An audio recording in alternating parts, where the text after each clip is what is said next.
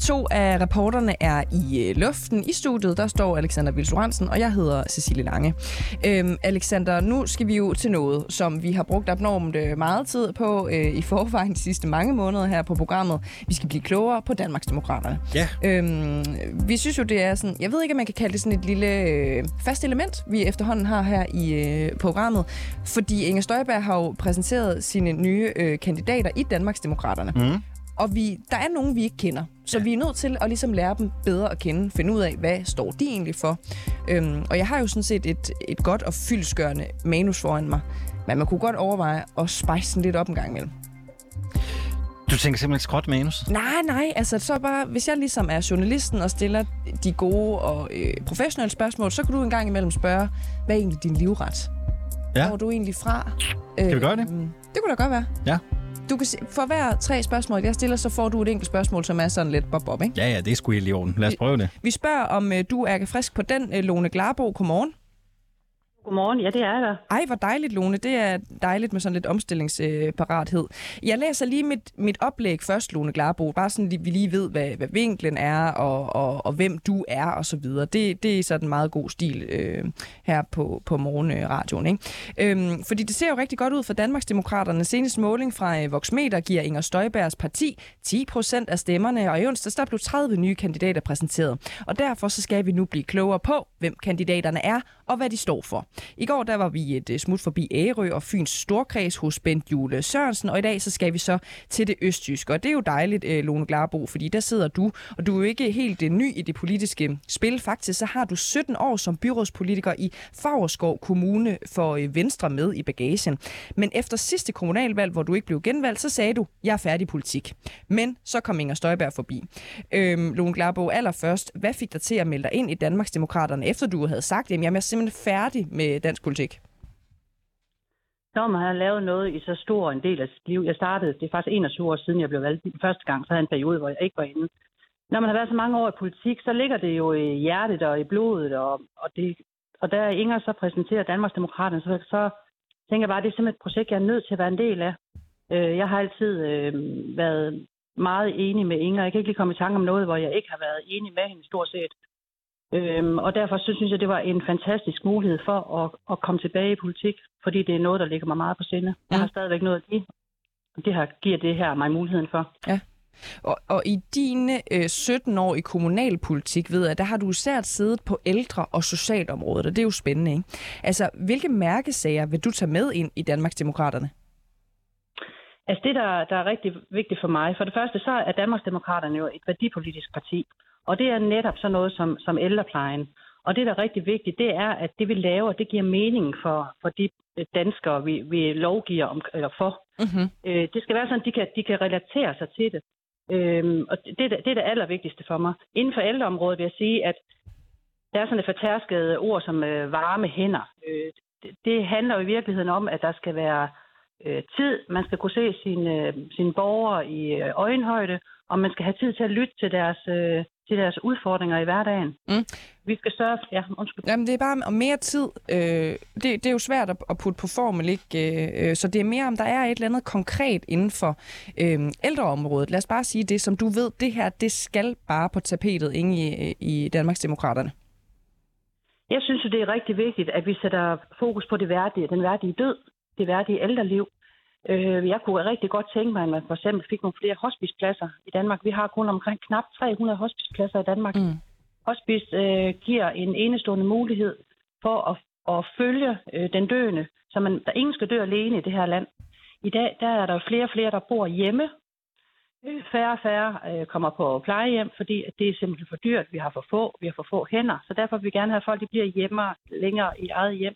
Og så er, det, så er det typisk dem, der kommer på hospice. Og der, det, det, det er der simpelthen ikke nok pladser til i dag. I dag er det sådan, at en tredjedel af dem, der gerne vil på hospice, øh, de får afslag. Nu får du lige et spørgsmål fra venindebogen, ikke? Det lovede vi jo. Hvad kan du godt lide at lave, når du holder fri? Øh, jeg cykler en del. Jeg har cyklet til Paris fire gange for at samle ind til, hvor, hvor jeg både får nogle motioner og sammen med andre og hygger mig og styrker min sundhed sådan lidt. Og så øh, samler vi ind til velgørende formål, for eksempel børns vilkår. Det kan være en øh, bus til Hammel Nøjecenter. Det kan være en øh, cykel til et botilbud. Det har det været i Fagerskov. Det kan være et orangeri til et, øh, et, et aktivitetscenter. Så kan jeg godt lide at lave øh, dekorationer. Jeg samler tang på stranden, som jeg limer til skåle og kreation, og jeg puster æg. Jeg har haft en, øh, påskebutik, hvor jeg solgte påskedekorationer. Jeg har pustet 700 æg, faktisk. 700 æg? Op. Ikke med munden, men med sådan en engangssprøjte. Okay, okay. okay. Jeg, troede, jeg troede lige, det var ligesom i blinkende lygter. Ja, jeg blev helt Men, øh, det, forpustet blev der. til en del, øh, det blev til en del æg. Og med den pris, der er på æg i dag, så havde det været virkelig dyrt. Det var Mm. godt, det var i, i påsken. Øhm, vi skal have et velfærdssamfund, hvor de høje skatter kommer til at gå til ægte og varm velfærd. Sådan står der jo blandt andet øh, øh inde på Danmarksdemokraternes øh, hjemmeside. Øh, nu var vi lige inde på det tidligere. Har du nogle konkrete forslag i ærmet, ud over det der med, øh, med flere hospicepladser for eksempel? Jeg synes jo, at vi har sådan et øh, minut... Øh, vi, vi, vi kører hele tiden efter minutter i hjemmeplejen, for eksempel. Det, det må tage tre minutter at skifte øh, sengetøj hos den ældre. Det må tage to minutter at smøre madpakken. Det må tage 15 minutter at gøre sådan og sådan. Og der er ikke altid tid til den her kop kaffe. Der, der er nogle ældre, de er meget mere, de er ikke ensomme, de er mere velkørende, men de får hjemmehjælp Mm. af, en, af en årsag, som ikke kræver, at, der måske, at, at man måske sætter sig ned og drikker en kop kaffe. Der skal simpelthen være tid til, at den enkelte hjemmeplejer for eksempel kan sige til, til, til sig selv, i dag bruger jeg lige 20 minutter inde hos Esther, og så bruger jeg kun to minutter over hos Torben, selvom der står 10 minutter hver sted. Så hvis vi skal have lighed, så skal vi behandle folk forskelligt. Der skal simpelthen være tid til den individuelle behandling. I forbindelse med øh, kommunalvalget, ikke, der lavede DR øh, de her forskellige valgtest.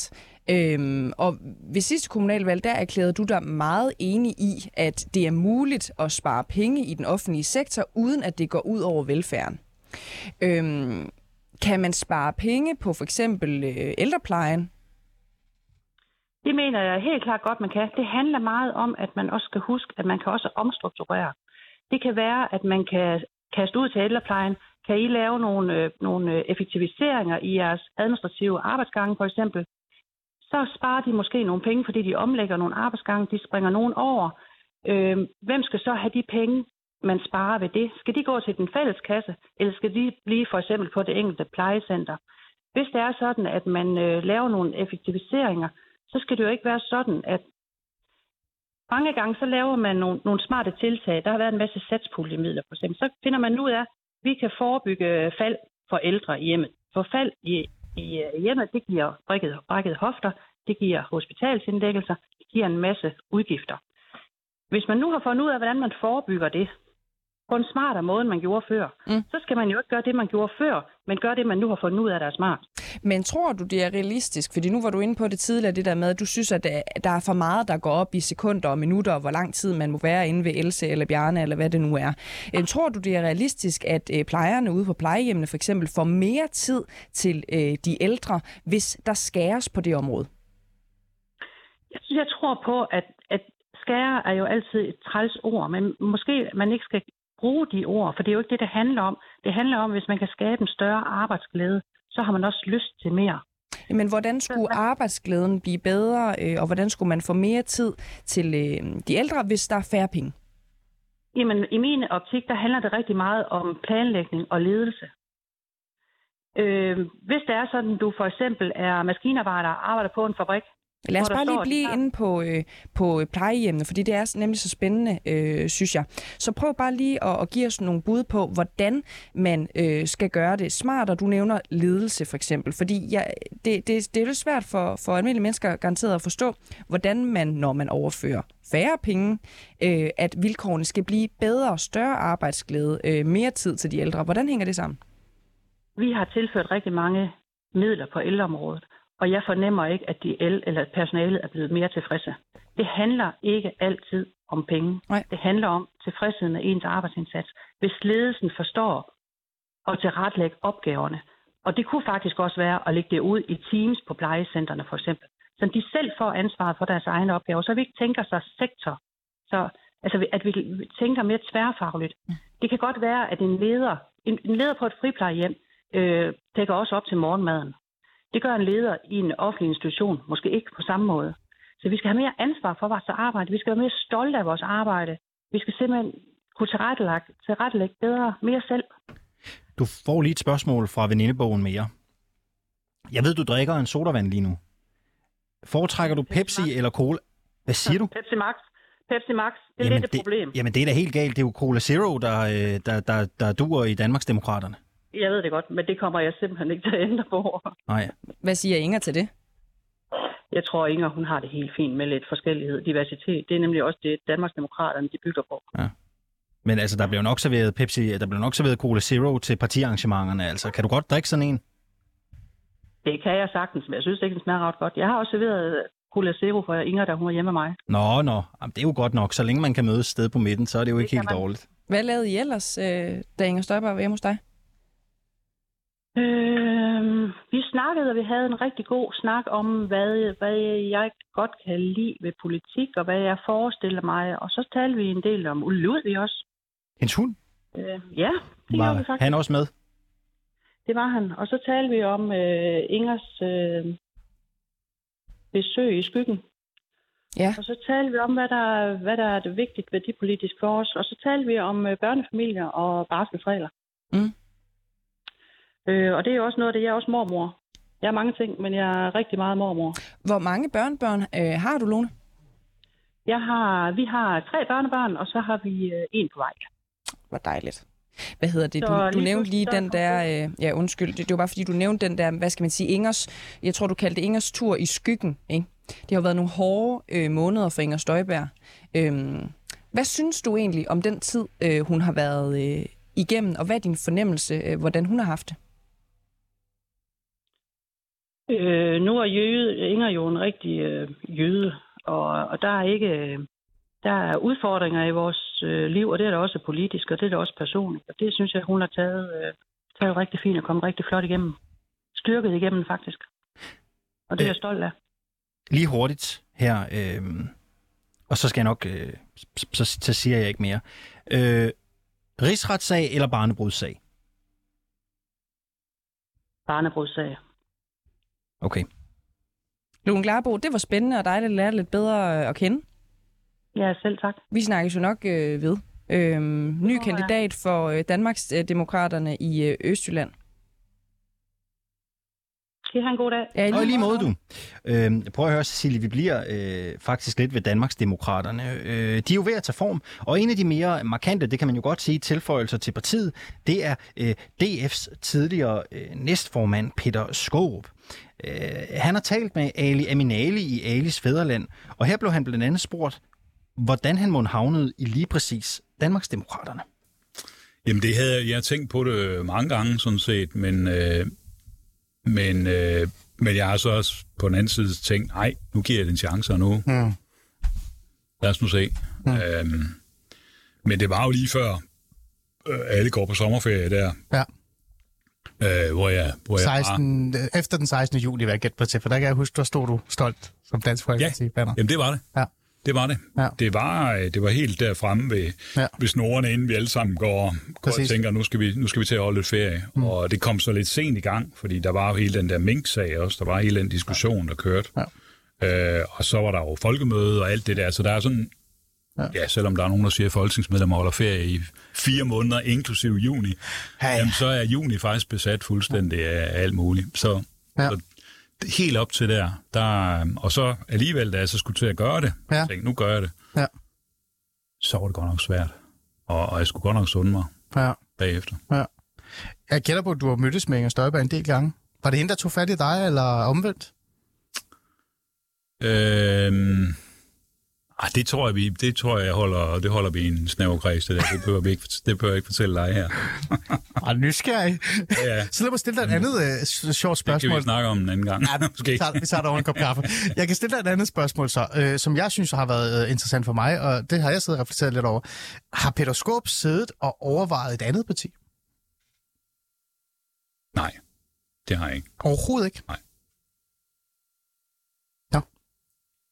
Har der nogen, der har kontaktet dig? Ja, det er der da. Okay. Jamen, det var allerede i første G, der, var, der sad jeg sammen med nogle lidt, lidt støvede ældre konservative damer, der mente, at Okay. jeg burde helt sikkert høre, der, høre Ja. til der, hvor min, Nå. Min familie jo tidligere havde stemt, nemlig på det konservative folkeparti.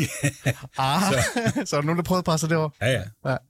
Okay, så valget var faktisk på en måde, øh, jeg vil ikke sige, det, jeg synes, det er forkert at sige, at det var nemt, men det var, det var Danmarks Demokrater, der lå, for, der lå forrest. Det var det. Øh, Og det var på grund af Inger. ja, og apropos det, øh, Peter Skorp, øh, nu skal du ikke tale dig selv ned, med al respekt. 27 år øh, i politik, mere end da, tror jeg end det, ikke? Altså, du har da været i hvert fald Dansk Folkeparti, ikke? Øh, en af de mest øh, skarpe, vil jeg sige, øh, øh, hvad hedder det, ordfører, som har været inden for dit område, retsområdet. Øh, området. øh, du er jo en stjerne også. Øh, har Inger Støjberg lovet dig noget? Sagde du det? Har Inger Støjberg lovet dig noget? Du var jo den første. Øh, lovede mig noget. Ja, det ved jeg ikke. Jeg Hvad spørger. skulle det være? Det ved jeg ikke.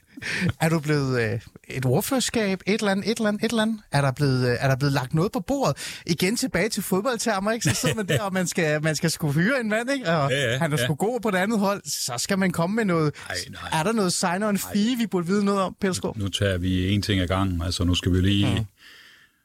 Der er jo et folketingsvalg og jeg er under opsejling, så lad os få se, om, om det, det overhovedet øh, mm. øh, bliver sådan, at Danmarksdemokraterne bliver repræsenteret. Det ser jo, det ser jo godt ud, Mm. men altså, der kan jo ske meget i Ja. politik. Ja. Øh, så det kan gå... Nej. Jamen, det Men der er ikke blevet smidt noget på, på bordet fra Inger Støjberg ved siden af kaffen og sagt, hey Peter, det får du med. Øh, kage er hun god til, Okay, øh, så Ja. ja. det, det tror jeg, der, der er faste forsyninger af. okay. Men, øh, Men ellers ikke andet. er altså ikke noget. Så lad os tage fat i det, det politiske, ikke? og det er jo det, du, øh, jeg ved, du brænder mest for. Øhm, partiet har jo ikke så meget politik på hylderne endnu. Så hvordan vidste du egentlig, at øh, altså, der var de her sager, som du brændte for, som du kunne realisere i øh, dansk, øh, altså Danmarksdemokraterne? Jamen det vidste jeg jo fordi, og ved, fordi øh, Inger Støjberg og jeg har, har fulgt nogenlunde den samme linje øh, igennem årene. Hmm. Øh, og, og hun brænder for nogle af de samme ting, som jeg selv gør. Altså øh, det her med, med eksempel? forbindelseslinjerne. Jeg kommer jo selv fra Jylland oprindeligt, Oh. og Brabrand ved Aarhus, og der, Ja, det gør du jo. jeg kender jo alt til, ja. til det, hun taler om, øh, med, med forbindelseslinjerne rundt til hele landet. Hmm. Og øh, altså, også dengang, der, der snakker man jo om, at øh, jamen, alle investeringerne kørte jo i København. Lad os nu no- få nogen til Aarhus, Ja. og lad os få nogen over til det jyske område. Mm. Øhm, så, så ja, det, det, det, er ikke, det er slet ikke fremmed for mig øh, overhovedet. Mm. Tværtimod, så, så har jeg oplevet hende, også til de forhandlinger, vi har haft omkring øh, udlændingepolitik øh, og den slags, øh, Ja. ja. som, som øh, rigtig, rigtig dygtig, og, og, og vi har været meget enige om, om hvordan vi skulle gribe det andet. Problemet har så måske været, at, at hun havde svært ved at få opbakning i sit eget parti om til det. Ja, der var højt til loftet, men ja. der var ikke... Øh, der var måske ikke så langt til døren alligevel. Øh, men der må der være nogle konkrete... Øh, altså, fordi jeg sidder sådan og tænker lidt, øh, når man går ind i et politi, altså når man går ind i et parti, så ved man cirka, hvad de har på hylderne. Der er et partiprogram eller et eller andet, man kan læse ind til. Her er det jo øh, Danmarksdemokraterne Inger Støjberg. Ja. Det skal vi også snakke ja. om, om det der Inger Støjberg skal ja. der eller ej. Men, men, øh, men så var der heller ikke rigtig andet på hylderne. Var, var der nogle emner, øh, jeg vil gerne høre det konkret øh, for dig, hvor du tænkte, ved du hvad, det her, det her og det her, der er vi sgu enige. Det giver mening. Jeg behøver ikke engang snakke med hende om det. Ja, Jamen, det er nogen. Men, men man må også sige det på den måde, at, at i og med, at der ikke er et partiprogram, det er du Ja. helt ret i, men, men der er en retning, der er noget, vi, vi øh, fornemmer, vi er fælles om, Ah, øh, og, og begynder at komme også med nogle politiske udspil her senest omkring barsel her. ja, den tager vi også uge. fat på. Ja. Ja, der, er- så, så, så der har jeg jo en øh, god fornemmelse af, hvor det er. Og så er det jo også sådan, at, at når man er med fra start Hmm. af et projekt, så har man også mulighed for at præge det. Hmm. Øh, og det har jeg jo øh, prøvet jo at gøre. Øh, så det vil sige, mm. nogle af de ting, jeg går op i, altså eksempelvis retspolitikken, at vi gerne vil med, med i politiforlidet, som, ja. vi også har, som vi også har sat på. Som en af de første, du har meldt ud som Ja, Danmarksdemokrat. altså, lovorden, øh, øh, kontante straffe over for voldskriminalitet og, og voldtægt, drab, mm. det, er, øh, det, er egentlig, det er nogle af de ting, jeg har gået op i. Og det føler jeg, der er et rum for det. Mm. Et, et stort rum til mig der Mm. øh, hos Danmarksdemokraterne. Okay. Er der et andet område også? For jeg ved, du har brændt for mere end det. Altså, er der, er der en... Ja, altså det er der jo. Jeg, jeg synes, øh, vi skal indrette vores samfund sådan, så det kan betale sig arbejde. Ah, interessant. Øhm, og der har, der kan man godt sige, øh, der har, øh, der har Inger Støjberg jo ved at komme med en, en uideologisk tilgang til det. mm. altså baseret på det, vi har sagt, Ja. snusfornuft, sund fornuft, der øh, fornemmer jeg, at, at der vil vi kunne påvirke tingene på en, øh, hvad skal man sige, uideologisk måde. Mm. Så vi er jo ikke sådan øh, fuldstændig bundet op af i nogle forhandlinger, at det skal lige nøjagtigt ende sådan der. Mm. Men, men det, at man kan få øh, strikket tingene sammen sådan, at det kan betale sig arbejde, at vi får et samfund, der, der belønner øh, mm. det, man lægger ind i et samfund, det mm. synes jeg, det, øh, det er også noget, det Inger kommer med, som jeg er meget enig i. Du lægger jo faktisk lidt op til her, når du siger det, at øh, det der med, at man har en idé om, at man så godt ved, hvor I ligger fløjmæssigt. Øh, det er måske ikke så fast alligevel. Altså, øh, når du siger det her med, det hele er jo ikke på plads. Der er åbenhed, der er mulighed for at, at være der, hvor man reelt har brug for at være. Øh, Inger Støjberg har jo også sagt, hun vil altid søge løsninger, hun vil søge at være i, i, bo, altså i rummet til forhandlingerne, end at stå udenfor. Øh, det er jo måske også lidt anderledes, end du tidligere har været. Der er jo også nogle gange stået fast på visse ting og gået jeres vej, Dansk Folkeparti. Øh, appellerer det også til dig, det her med, at, at øh, måske er det sådan lidt mere over i midten? Altså, det er jo i hvert fald noget af det, jeg har prøvet også at bidrage med Ja. i politik. Det har jo været ikke at stå og, og skrige ude på sidelinjen og, og være mandestræner og, og råbe, at nu skal I, hvorfor gjorde I ikke sådan? Mm. Men, men prøv at spille med ind på banen og prøv at præge tingene. Øh, og det er der selvfølgelig nogen, der er sure over, når man så prøver at præge det i den retning, jeg gerne vil, og nogen synes, det, det er en helt forkert retning. Men ikke desto mindre, det er, det er jo egentlig derfor, at vi er folketingsvalg. Vi har jo sådan et samarbejde med folkestyre. Ja. Og, og der, der er det skidt, hvis, hvis øh, nogen på forhånd har meldt sig ud, eller bliver meldt ud af andre. Fordi de skal i hvert fald ikke være med til det, eller vi skal i hvert fald ikke være med til det der. Mm. Så jeg vil gerne med ind og spille med ind på banen, og det er også derfor, vi har sagt, at vi, uden at stille nogen som helst krav, Ja. så vil vi gerne være med i det der politiforlig. Mm. Øh, det var jo så lidt specielt også for, for øh, Inger øh, på den måde, at... Var det det? Øh, ja, det var det, fordi hun, Det ville hun ikke, eller hvad? hun var... Jo, hun ville gerne, men, Nå, okay. men øh, Ja, jeg partiet Venstre ville jo ikke. Nej, det er jo interessant Der ved var det, et ja. eller andet omkring finansieringen, der ikke lige var så godt, og derfor så kom de slet ikke med til det her med Ja. flere politibetjente, nære politistationer og alt det der. Ja. Ja. Ja. Det får hun muligheden for nu, Okay. Danmarksdemokraterne.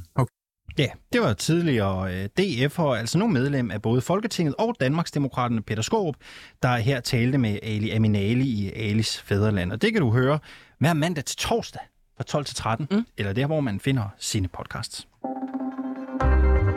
Civile russere har intet moralsk ansvar for Ruslands invasion af Ukraine. Det mener enhedslisten, der synes øh, Jeppe Kofods forslag om russisk indrejseforbud er symbolpolitik, som Rusland ingenlunde kommer til at slå sig på. Tidligere på øh, morgen, der hørte vi fra russiske Daria øh, Wagner, som har boet her i Danmark siden øh, år 2000, og hun er bekymret for det potentielle russiske indrejseforbud, som udenrigsminister Jeppe Kofod foreslår. Turistvisum, det er desværre den eneste mulighed for politisk forfulgte inde i Rusland at flygte ud af, ud af Rusland ind til EU. Så det kan utilsigtet gå ud over øh, kategorier som for eksempel de unge mænd, der flygter fra krigen. For, altså fra at ikke skulle blive draftet ind i militæret og skulle slå ukrainer ihjel. Det kan også gå, ud over uafhængige journalister, af menneskerettighedsforkæmpere og oppositionsfigurer.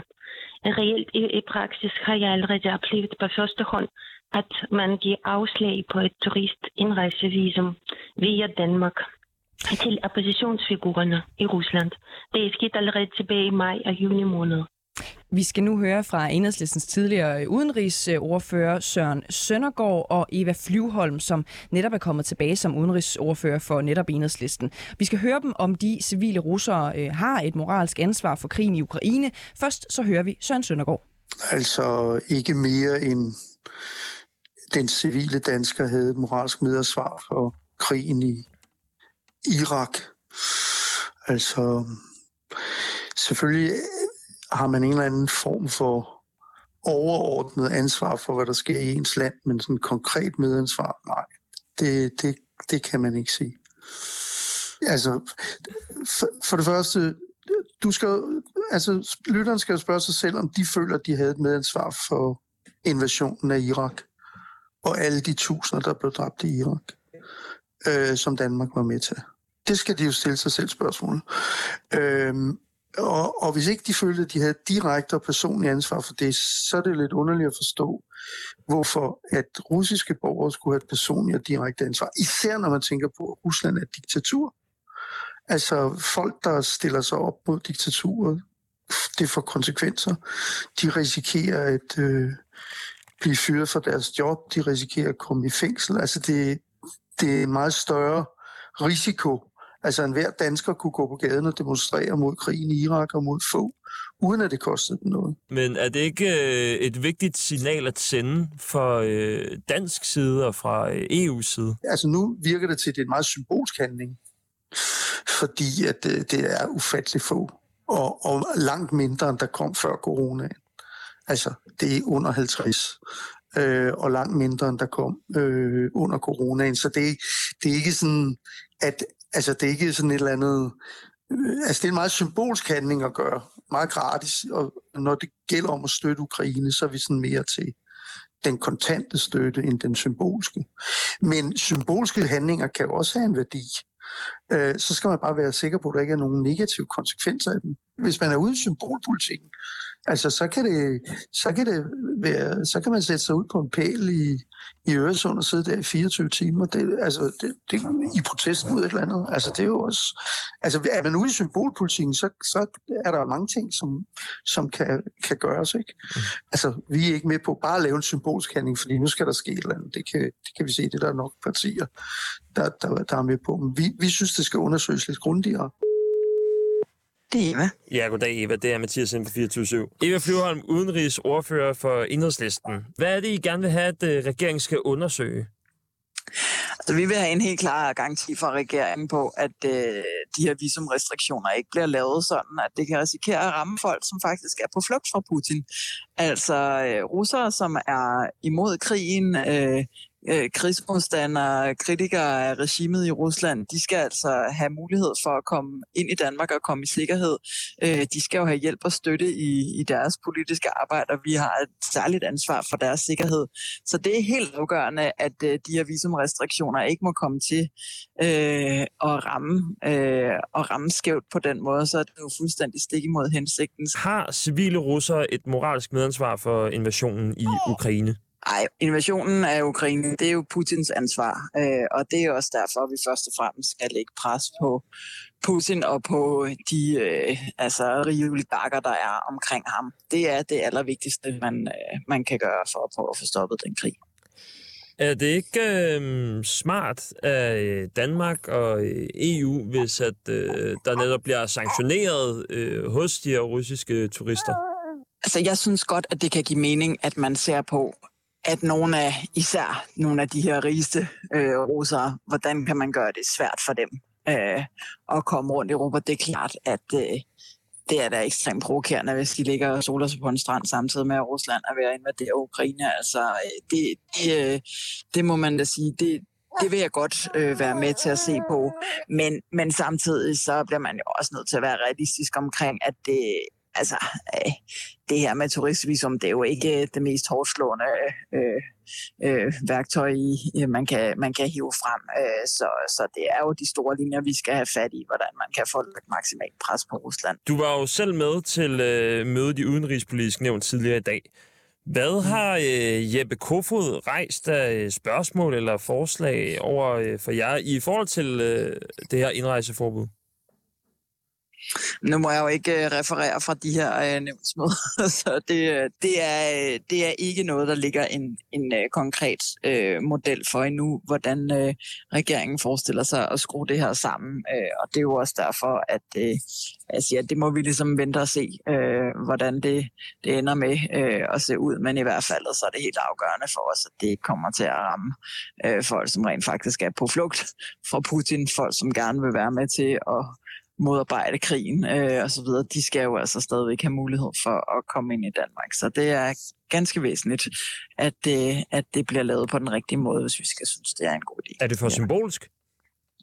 Det er da helt klart, øh, det er da helt klart over i symbolkategorien, øh, øh, kategorien, det her. Øh, det kan jo også få en, en praktisk betydning i forhold til nogle, øh, nogle øh, enkelte, der, der rejser ind, men det er ikke, jeg tror ikke, det man skal ikke øh, påstå, at det er det, der har den, den allerstørste øh, effekt af mange af de øh, sanktioner, vi har, øh, har støttet og har lavet. Det, øh, der er der, der andet, der har en langt større effekt. Men derfor er det jo helt fair at se på det, fordi der kan jo godt være en mulighed for at ramme nogen, man, man gerne vil ramme. Man skal bare være rigtig forsigtig med, at det ikke bliver de forkerte, fordi vi vil jo gerne have, at folk, som rent faktisk øh, vil have en politisk forandring i Rusland, folk, der går imod Putin, folk, der gerne vil have stoppet krigen, de skal jo have mulighed for at kunne komme ind i Danmark, og de skal ikke ramme sig det her. Er det ikke, når alt kommer til alt, det ved Flyveholm, øh, en lille smule spild af tid? Øh, jeg synes, det er fint, at man kigger på, på de forskellige muligheder, der er for at lægge pres på Rusland, men du får ikke mig til at påstå, at det her det er det mest effektive. Det mener jeg bestemt ikke, det er. Altså, som sagt, der er det energipolitikken, vi skal have fat i, og det er også en af de ting, jeg opfattet eller opfordrede udenrigsministeren til, at det skulle både Danmark og Europa rykke meget hurtigere på, det sker på nuværende tidspunkt. Så det er lidt talt øh, det, der, jeg synes, der, der er mest at komme efter. Ja, sådan lød det fra Eva Flyvholm og Søren øh, Søndergaard, altså fra enhedslisten. Og Alexander, vi har også fået en sms fra udenrigsordfører Martin Lidgaard, der er øh, udenrigsordfører, som sagt for radikale venstre. Jeg synes ikke helt almindelige russer har et medansvar. Det er jo livsfarligt at mene noget andet eller gøre modstand mod Putin, ligesom det er dybt forvrænget og manipuleret billede af virkeligheden, som de bliver præsenteret for. Når det er sagt, så er der øh, tvivlsomt også en ganske stor gruppe af nationalistiske russere, der lukrerer økonomisk på Putins regime, og som jeg opfatter som medansvarlige. Ligesom det stadig virker stødende, at russiske turister boldrer sig på europæiske strande, mens Ukraine beløder, står der altså i øh, sms'en fra Martin Lidegaard, udenrigsordfører for Radikale Venstre. En undersøgelse fra Public Opinion Foundation øh, fortæller i øvrigt, at 69 procent af Ruslands borgere aldrig har været uden for landets grænser. Cecilie, vi nærmer os jo øh, slutningen på programmet, og det er også den sidste udgave af et øh, to-timers program ja. her på øh, reporterne. For fra i næste uge, så bliver det en time. Ja. Et endnu mere koncentreret morgenprogram, end det har været hidtil. Lige præcis. Det bliver mellem øh, 7 og 8. Ja. Og øh, der sker også andre nye ting, kan vi bare lige kort bemærke. Øh, der kommer et, udenlands, et udenlandsmagasin. Ja. Det hedder Konfliktzonen, Ja. som sender i time 2 mellem 8 og 8.30. Det er jeg været på. Og så starter Anders Langballe. Ja. Valg i Danmark. Mm. Et nyt valgmagasin her på kanalen, der sender fra 8.30 til 9. Det er altså spændende. Det var lige en public service meddelelse. Ja. Så Men hu- det. husk nu, at I kan stadigvæk finde øh, det hele, måske lidt uinteressant med alt det der med sendtidspunkter og alt muligt for mange, ja. men man kan finde det hele som podcast efterfølgende.